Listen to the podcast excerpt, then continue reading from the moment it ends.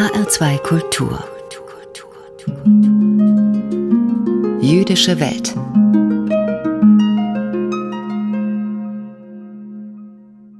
Einer der Grundpfeiler des Judentums ist die Idee, dass es ein himmlisches Belohnungssystem für die Erfüllung religiöser Gebote gibt.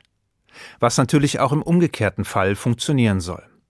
Vermeintliche Belege finden sich dabei an unterschiedlichen Stellen in der Tora, etwa in Form von Segnungen und Flüchen, die uns die Konsequenzen unseres Wohlverhaltens oder Fehlverhaltens vor Augen führen sollen, oder in Form konkret ausformulierter Konsequenzen, die auf unsere Handlungen folgen sollen. Das prominenteste Beispiel findet sich dabei im zweiten Absatz des Schma-Israel-Gebets.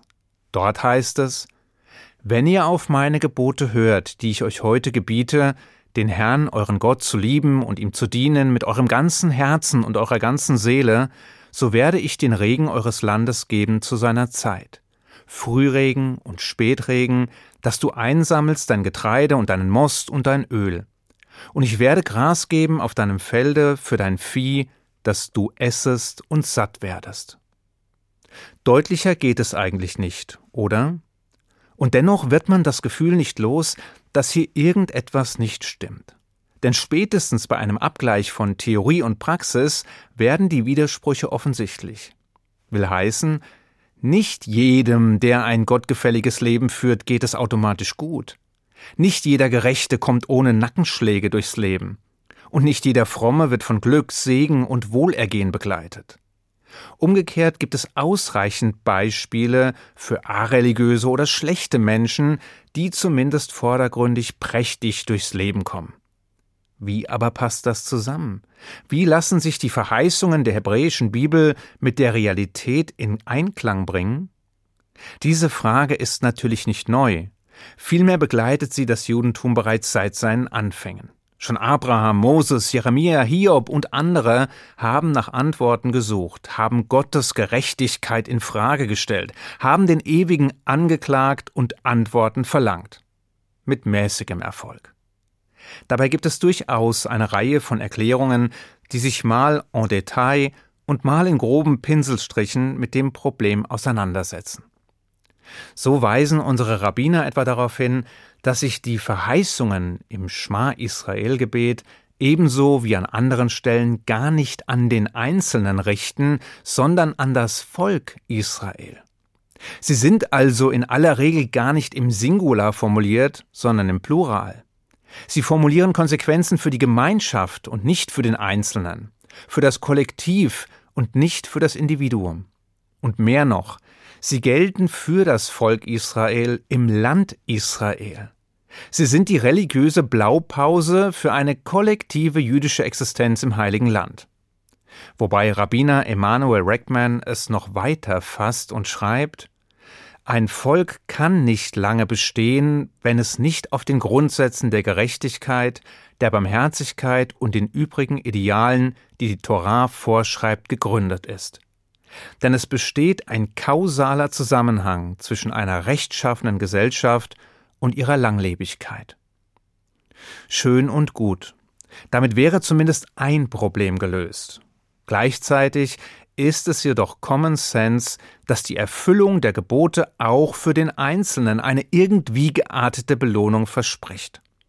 Schließlich wird etwa in zwei Musterbeispielen ein langes Leben versprochen. Doch auch hier ist es komplizierter, als es auf den ersten Blick scheint. Denn schon Rabbi Akiva, einer der jüdischen Superstars des ersten Jahrhunderts, erklärte, dass sich die versprochene Belohnung gar nicht auf ein langes Leben in dieser Welt bezieht, sondern in der nächsten.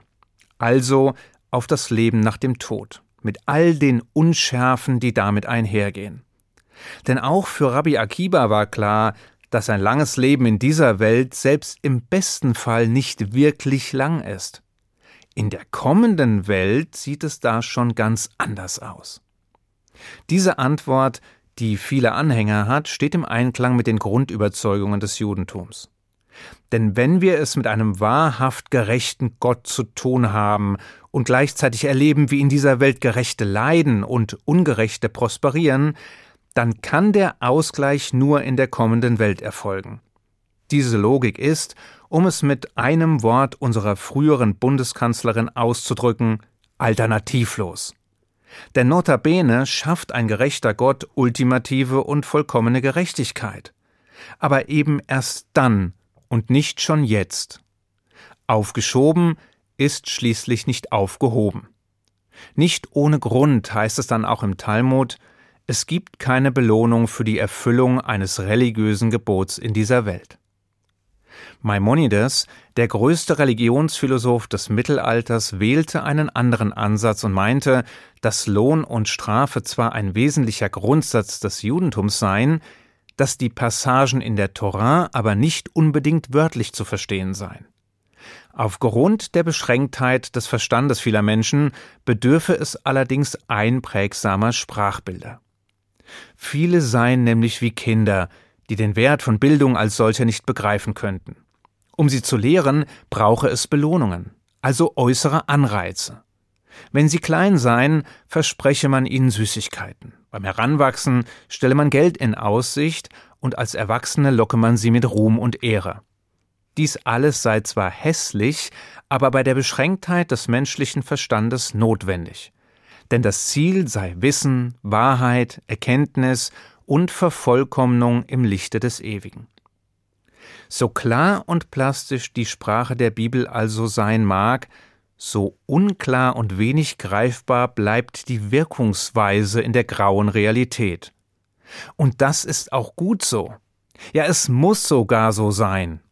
Oder um es mit Rabbiner Rackman zu sagen, wenn jemand von uns Gott wäre, könnte er oder sie nicht anders handeln als Gott, der das Bild so verwirren muss, dass niemand einen Zusammenhang zwischen dem Gutsein und einer irdisch sichtbaren Belohnung erkennen kann.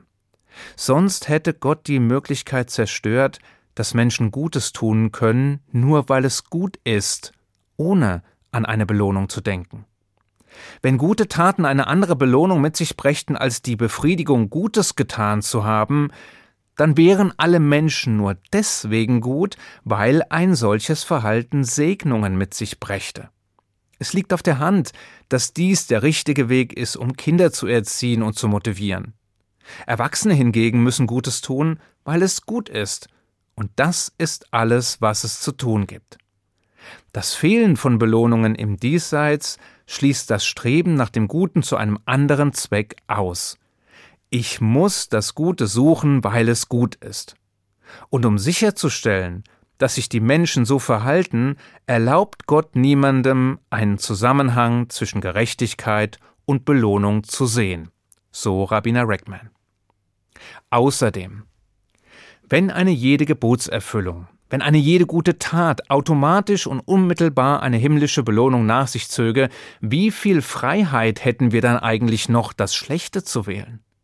Oder anders gesagt, wer würde schon Schlechtes tun, wenn die Strafe auf den Fuß folgen würde? Wenn automatische Heimsuchungen einem das Leben vermiesen würden? Und würde nicht jeder allein deswegen Gutes tun, weil einen die himmlischen Segnungen wie auf Knopfdruck ereilen? Ohne Wenn und Aber?